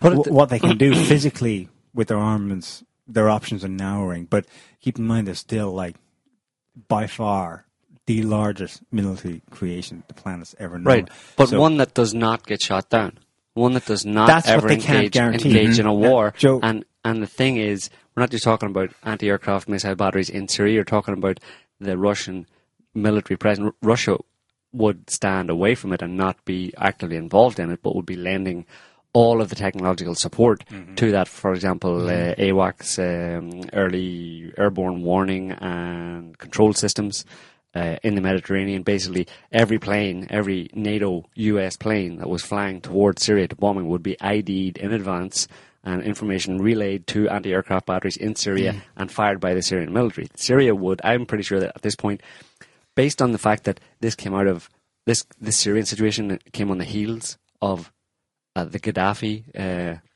the overthrow of Gaddafi and the NATO bombing campaign against Gaddafi, and that led you know, seamlessly into into Syria. That Russia was watching uh, very closely. They know what America does. They know exactly. They have identified the nature of the beast, triangulated its position, and you know, I ID'd every single aspect of it, and they know how they go about how they go about what they do. we have so, So we have But you can say that I would say that their first uh, planning, one of the first or the first uh, item at the top of their planning list was how to prevent the standard NATO bombing campaign of Syria. Of course, them being in Syria was a deterrent against that, but I'm sure they have a plan for the eventuality where the Americans decide to let's just go ahead and do what we always do. Let's just revert back to, to form, i.e., let's just bomb the place. Let's just bomb the Syrian army, bomb Damascus, bomb Assad's palace, have him run out in the streets, have a bunch of jihadis sodomize him, and then cut his throat in the middle of the street. Let's just do that. That works all the time. It's my favorite fucking play, man. Why can't we do that? oh, I have one objection to that. He doesn't live in a palace. In his in his mud hut, in his spider hole. He lives in an apartment condo, maybe, but there's no bodyguards. No, anyway, he should have bodyguards now. Um, there is actually precedent for this never going to happen scenario. Think back to August 2013. They had a whole hysterical campaign about Assad using chem- using chemical weapons. Um, you remember? I mean, we all remember when that started going. I thought, "Oh God, it's a matter of days. They're going to do it again. They're doing another Iraq." And it was about to go. They were weapons hot. We know that in retrospect. I think somebody at the Pentagon said we, we, we were like the launch button was live. It was you just had to hit the button and it was go. It didn't happen. I suspect it didn't happen because in the late 2000s already, Syria had um, missile delivery systems, missile systems from Russia. Not S, S whatever hundreds, but sufficient enough to make them go, oh, Jesus, we can do this, but there's going to be some price to pay, you know. They're going to be able to fight back. So that that was then 2013. They've lost some territory since then, but they've been supplemented with more Russian Yeah, hardware, absolutely. better tech since then Let- as well. Let's go to a call before uh, we wrap things up a little bit. Hi, caller. Who have we got in the line? Uh, g'day, Joe. This is Ryan. How Hey. Ryan. Hello. How you doing? G'day, everybody. Hey, Welcome. Niall. Hey, Corey. Hey, Shane. I, Hey, Ryan. Uh, yeah, great show, guys. Um, it's been really good. You've been covering everything really thoroughly, I reckon. Um, you just wanted to um, make some comments about um, like the the way that um, the information warfare is sort of going with uh, the US sort of like catapulting like this intense amount of propaganda. Um, it it seems to me like they've done this all before. The, like ever, ever since um, Russia first started the campaign last year, the US is like they, they had this sort of oh Russia bombed hospitals and you know then the, they bombed civilians and all this sort of stuff. Like it, it didn't go anywhere, and the Russia Russians were always able to counter it.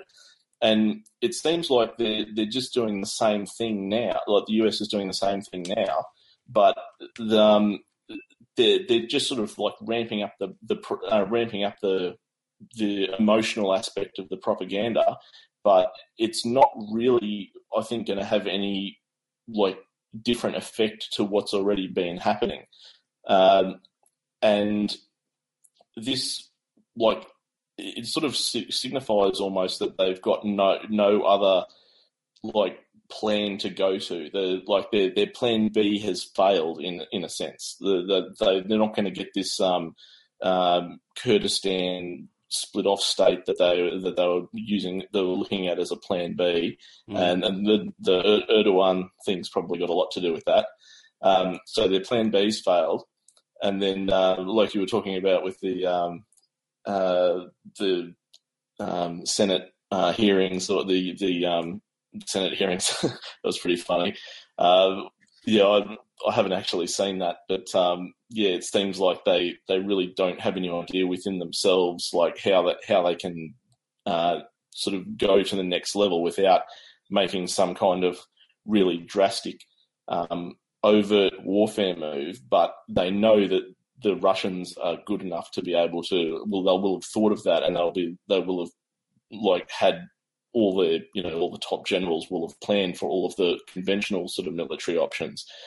So even if they sort of go, all right, well, what are our minimum kind of plans? We could do a no-fly zone, and then we could go in there and, and try and just like take area take a, an area by force to try and secure Plan B or whatever.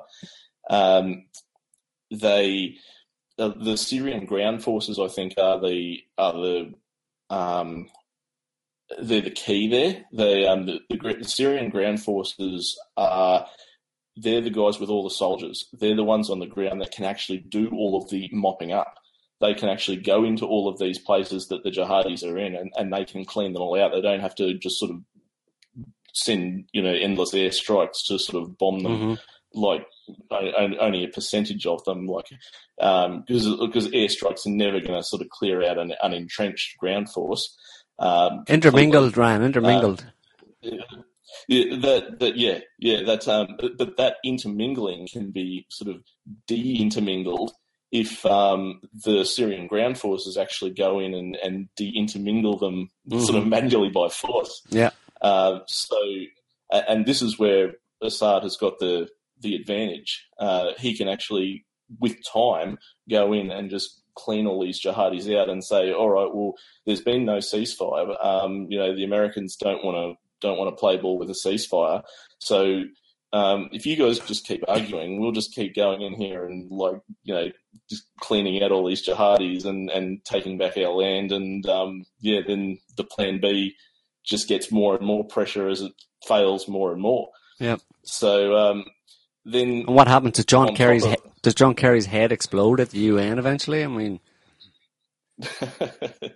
well, there's there's that there was that leak that um, I just saw um, about a couple of hours ago. Um, some kind of leak about um, something John Kerry said behind closed doors has apparently come out through um, RT, uh, and they've had some um, professor commenting on it, saying basically, uh, what was it? He the the quote was something like he actually admitted to um, yes the, the US was behind the jihadis all along sort of thing. It was it wasn't quite that explicit but it was it was very close to it. Mm-hmm. um, uh, this this was only about an hour or two ago. I'll, I'll yeah. have to pull up the um, the link about it. But yeah there's, there's, actually some leaked comments by John Kerry about it. Um, and yeah it looks like yes he's they're they're now going to be even under more pressure because they're going. Oh, hang on a second, we've now got leaks coming out about stuff we've been saying behind closed doors. Um, it's going to make them look even worse. Um, they've got the the US administration change coming up at the end of the year, and mm. there's been that whole probably timeline of sort of like, yeah, let's try and get this all done before the, the change of administration because we don't know what's going to happen. Like it's possibility that Trump could win.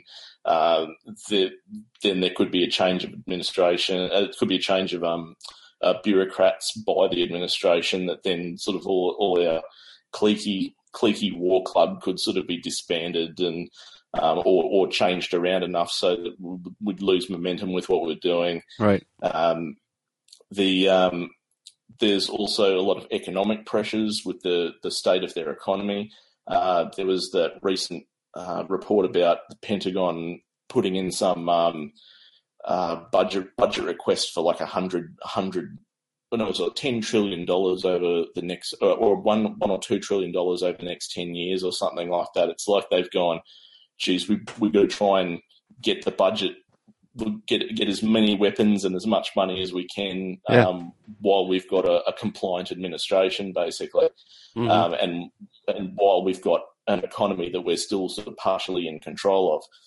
Um, because there's this this whole other thing with um, Deutsche Bank has been happening um, just mm-hmm. over the last sort of like four days or so um, that speaks very highly from from what I've seen of it that uh, the the US um, economic sort of warfare team, economic elite, quote unquote elite establishment, has been essentially say um, they, it looks like they're putting pressure on Merkel um, to bail out um, Deutsche Bank um, as part of um, keeping as part of getting the TTIP happening in Europe because um, the Europeans have said we don't want the TTIP.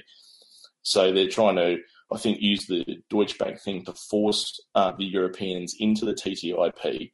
Uh, and now, sort of Merkel's, but Merkel has apparently said that she's not going to bail out Deutsche Bank. So that could potentially cause like large economic repercussions in Europe, which could also backfire onto the US. So the the the the whole economy thing is looking quite unstable, and um, there's also the internal pressure from all of the civil disturbances, like um, uh, all this, all the rioting and things like that that are happening with all these police police guys going nuts. Um, it almost seems like these various um, lines of force or various pressures are all sort of coming to a head, and it's like that's probably all been planned in some way, shape, or form, but they're starting to come to a head at a point where they thought it would happen after they'd gotten rid of Assad or after they'd conquered Syria, but that hasn't happened. They've been so delayed. now they're also, yeah, yeah. So now they're sort of saying, well, hang on, we were supposed to have this done before all of this other stuff started happening, and, and now all of a sudden they they get they're going to get caught trying to sort of juggle too many plates, so to speak. Um, well, mm. hideous, yeah, fiery, terrible plates, but. um, yeah, listen, Rand, we we we we're uh, we're running a bit late here. We got we want to move on to uh, we have to cover our MH17 thing. Were you watching that? No. Ah, okay.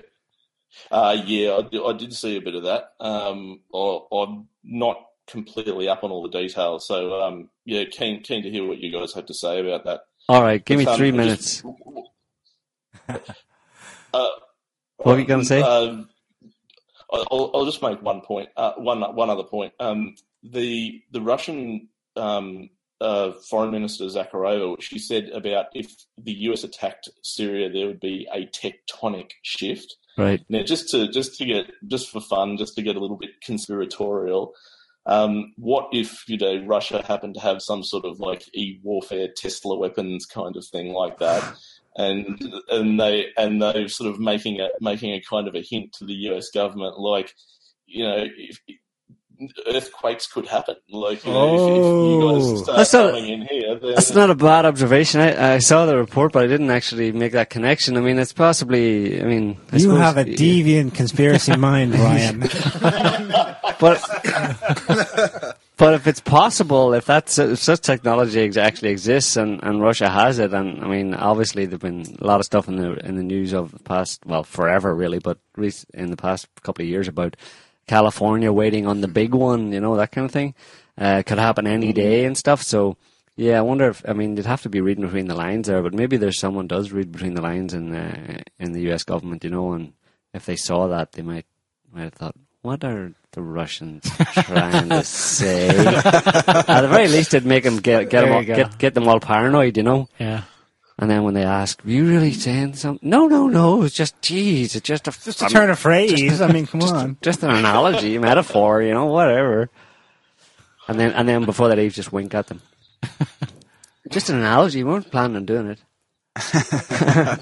Yeah. Right? You, you didn't see that wink. So, so, just winked. so I thought, thought that one was interesting. So yeah, that, that- yeah, that's that's all. That's all, guys. Yeah, um, yeah. Look forward to the rest of the show. All right, Ryan. Thanks, Thanks, Ryan. Thank you for the support. All right, we got to do our uh, MH17. As you probably know, MH17 was shot down on July 17th, I think, uh, 2014, over Ukraine. It was, as we wrote uh, in, in many articles at the time and afterwards, um, uh, it was obviously uh, uh, done. It happened to achieve what actually happened immediately afterwards, which was Russia was attacked and demonized in the international press, and an attempt to stop them from, you know, doing what they were doing in Ukraine, helping the rebels there, you know, kind of free themselves or gain their independence from a bunch of Western imposed neo Nazis in Kiev. Anyway, uh, there was a report that came out about um, when it come out? I think it came out last year, about a year ago. First preliminary report that said yada yada yada. Uh, the Russian-backed rebels shot down MH17 with a Buk uh, missile launcher. Uh, but this is only a preliminary report. Now they've produced a final preliminary report. That's exactly what it's called. It's still a preliminary report because the final final report will be the one where they point fingers, but it'll be very short because it'll just have Putin on one page, and that'll be it. Maybe his picture as well. But uh, this one is supposedly the final analysis of uh, how it happened and who did it, and they more or less just reiterated what they said in the first report with some extra details. Um, of course, there's two main points about it. One of them is that the that the investigation is clearly a propaganda uh, exercise, and it is fundamentally fundamentally flawed in the fact that the five people, the five countries that are running this, that, that are part of this joint investigation team, uh, that have been doing this investigation and producing these reports, uh, one of those countries uh, is Ukraine, and Ukraine all along has been a suspect in the shooting down of MH17. So if you can imagine any other situation where a suspect in a crime was part of the investigation and had a veto on what information was released, let me know because I can't think of any. Um, but there probably actually has been quite a few that we just don't know about. But officially, that's not really cool to do that, and nobody would accept that a suspect in a crime would be in on the investigation and producing the reports about who was responsible. Providing a majority. it's like the U.S. police investigating themselves. right. Allen Dulles. Yeah. Anyway, uh, but officially, it, it makes a mockery of the whole process. The second one is, that, as I said, their final report was, uh, yeah, this Buk missile launcher came across the Russian border into eastern Ukraine. The rebels, uh, and the and the rebels got it because they wanted to shoot down shoot down Ukrainian jets. So that's what happened, and we have evidence. We talked to everybody. We can't tell you who they are. We have all this telephone and, and, and computer email information, but we can't show you what it is. It's secret. We have information, in fact, about the in terms of the crossing of the border with by this Buk missile and it landing in the hands of the rebels and it being fired at the at MH17. Uh, we have the data from that. It was provided by America. Surprise, surprise. Uh, video evidence from satellites, but we're not going to show that. You just have to believe us. And in fact, John Kerry said this immediately after the shootdown. We know that this was the Russians. We have all the satellite evidence, but we're not showing it ever. Uh, and that made it into the final report. Uh, but what they did do was make a computer gener- computer simulation of a Buk missile launcher crossing a border and firing at MH17. They made an they- animation. They made basically a computer animation, and that was the evidence in lieu of actually providing the actual Evidence. video that they claimed they had. They said, you know, we have the actual hard video evidence of this, but we know We're just that gonna you, make a cartoon about but we it. would know that you prefer they're going to make a cartoon about it because it'll be much more convincing. That's I'm not joking. Actually, I got to look at this. This is what they did, and and the other one was that their their their foundation their the foundation of their claim was the Eastern Ukrainian rebels got this from Russia to shoot down Ukrainian jets, but Ukrainian satellite data, which we won't release, but you know take our word for it, and Russian satellite data, which has been released, shows that there were no Ukrainian military jets in the air at that time. No, none anywhere near MH17, and the Ukrainian uh, government actually said that there were no military jets in the air on that day at all. So then the question is, okay, cool. So you're saying they got the Buk to shoot down Ukrainian jets, but there were none. So instead, they don't say this, but this is the obvious implication was that instead they shot it at MH17 by accident. Let's go with by accident for the first one because there's only one one other explanation. So let's go with by accident. These hardened professional military personnel couldn't tell the difference between a large commercial airliner and a military jet. Now, I don't know uh, about you guys, but where we are, military jets fly over pretty quick, pretty pretty often, as do commercial airliners. I've never been in the army, but I can tell the difference. One of them is very big and slow, and the other one's small and fast. They're different, right? You can tell. I can tell. But apparently, the Ukrainian rebel military personnel could not tell and accidentally shot down MH17. Not only could they not tell the difference, they couldn't even tell, they couldn't even figure out that there was no jet there at all. So they imagined a jet near MH17, tried to shoot it down and hit MH, MH17 on uh, by accident. That's the first possible conclusion. The only one of two. The other one is they did it on purpose.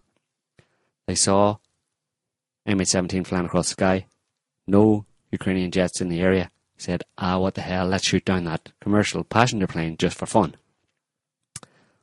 When they made that decision, one of the guys said, "But won't this make us look really bad?" won't it really, really hurt our cause? And isn't it fairly predictable that the entire international community will like be, will like basically eh, talk, call us terrorists and, and, and it'll, it'll trash our entire uh, rationale or justification for what we're doing, which is we want independence from these Nazis. We're the good guys. Won't we look like the bad guys? We do that. And the guy said, "Nah, just do it anyway for the fun." Those are the two conclusions, the inescapable conclusions of the MH17 uh, Joint in- Investigative Team report. Um, that's pretty much it. You can. There's a few other details, but uh, I thought when this first happened, the Russian military claimed that there was they did. a Ukrainian jet in the vicinity. They did. But and they did, they did, and since that they said they found more more uh, another uh, radar station data, and they produced it, and they said, yeah, there, there doesn't seem to have been any uh, plane uh, military jet in the vicinity. And the reason I think they went with that was because they they uh, read the report, or because they, they released this just like the day of, or the day after the report, basically. So they got a kind of advanced look at the final report. The Russians weren't really allowed to have much participation in it, but they got an advanced look at it, and they said, "Yeah, let's just go with this because these people are idiots." Let's pick our because their battles. conclusion their conclusion is farcical it's untenable so we, we don't even need to point out that there was a russian we don't we can change our story on that we can go with them and say that we can discount the the our first allegation that we saw uh, a military jet uh, in the air beside uh, MH17 at uh, at the time because this report is just it's just a joke It's you a know it's a joke. laugh so um Wait, let's let's go with that. Let's not stir the boat on that because this report is not going anywhere, and we can pick holes in it all over the place. So we don't need that. Basically, that's why I think they, they they were happy to do that. So Putin still killed my baby. Uh, no, not really. Um, sort of, but it's a They- joke. Like, They're settling on it was the rebels. yeah, but uh, anybody who reads the report uh, or even gets a synopsis of it realizes that it it it just it doesn't make any sense whatsoever. Okay. There's no logical reason for the rebels to have shot down MH17 because there was no there was no military jet in the air at all. And that's a fairly high traffic area for jets going across. These guys obviously see jets at- as you do when you look up the sky. You see, you know what a commercial airliner, looks like. They know what one looks like. So, but according to the report, the only way that they could have shot it down was that they just shot it down because they saw a commercial airliner in the sky and decided to shoot it down.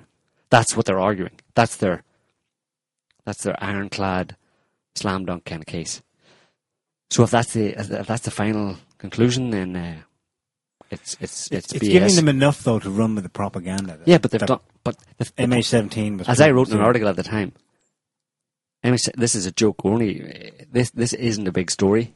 This Right. report, release of this report, isn't a big story because the goal, the point of shooting down MH17, which probably was shot down by a jet, uh, a NATO deep cover jet, or whatever you want to call it, and there may have been a bomb on board.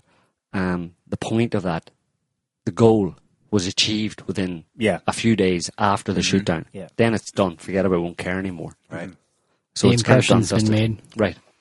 Putin killed my baby. Came out a day or two afterwards. That was the goal, and that was two years. That was uh, uh, two years ago. So Yeah, and the release of the port this week happens to supplement Just we the had the- Russia's killing babies in Syria. So yeah, remember Yeah. this MH17? Right. See, see, see evidence. But at this point, you know, they've they've, they've attempted to demonize uh, Russia across so many different areas that you know, Yeah. you did this one already. Have you not got something they new? did it. They're doing it in sports, Yeah. the Olympics. Yeah, yeah. they released the Panama Papers, according to WikiLeaks, specifically to demonize Russia.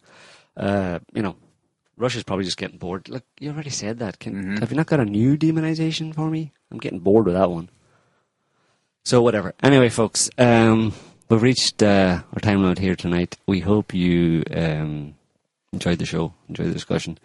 Um, thanks to our caller Stephen and Ryan. Ryan, to our listeners and to our chatters, and thanks to Corey and Shane for being our special super editor guests here tonight. We'll hear them hear from them again in later shows, I'm sure. Yeah, thanks for having us. Thanks for having us. So, um, We're out of here. yeah, we gotta go. Adios. Hope you have a good evening. Take care, everybody. Have a great week, See you next everybody. week. Bye. Bye bye. Bye bye. Bye.